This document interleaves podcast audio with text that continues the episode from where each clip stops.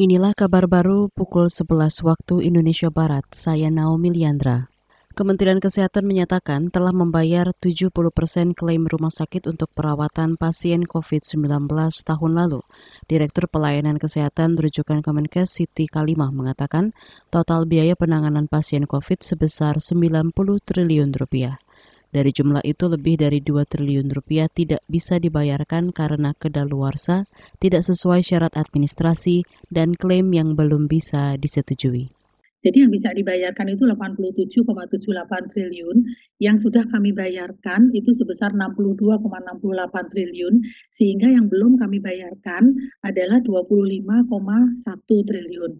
Direktur Pelayanan Kesehatan rujukan Kemenkes Siti Kalimah mengingatkan pengelola rumah sakit segera mengajukan klaim untuk Desember tahun lalu yang jatuh tempo pada akhir bulan ini. Siti juga menegaskan semua perlakuan sama untuk klaim rumah sakit swasta maupun negeri karena dibayarkan berdasarkan urutan pengajuan surel yang dikirimkan BPJS Kesehatan ke Kemenkes. Penyelenggara MotoGP Dorna menyebut sirkuit Mandalika adalah salah satu sirkuit terbaik dan teraman di dunia. Usai gelaran tes pramusim MotoGP, Direktur Utama Mandalika Grand Prix Association MGPA Priyandi Satria mengatakan, Dorna menilai karakter tikungan yang lebar, ditambah jarak aspal ke tembok sangat jauh membuat sirkuit ini sangat aman untuk pembalap. Statement dari Dorna ini adalah salah satu sirkuit yang terbaik dan teraman dari simulasinya dia.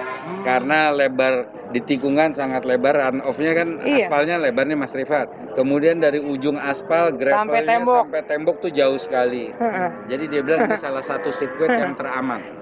Namun Dirut Mandalika Grand Prix Association Priyandi Satria mengatakan banyaknya debu di lintasan membuat tes kendaraan sempat dihentikan sementara untuk dibersihkan.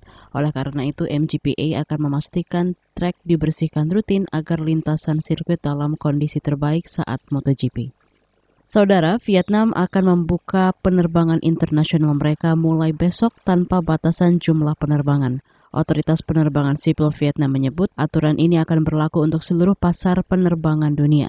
Sebelumnya Vietnam juga telah melonggarkan aturan penerbangan internasionalnya, namun masih dengan belasan maskapai sejak awal tahun ini. Vietnam juga melonggarkan aturan karantina yang berlaku hanya tiga hari bagi penumpang yang telah mendapatkan vaksinasi COVID-19. Kemarin kasus COVID-19 harian di Vietnam tercatat bertambah 27 ribu. Sementara infeksi COVID-19 di Vietnam hampir mencapai 2,5 juta kasus dengan sekitar 39 ribu kematian. Demikian kabar baru KBR, saya Naomi Liandra.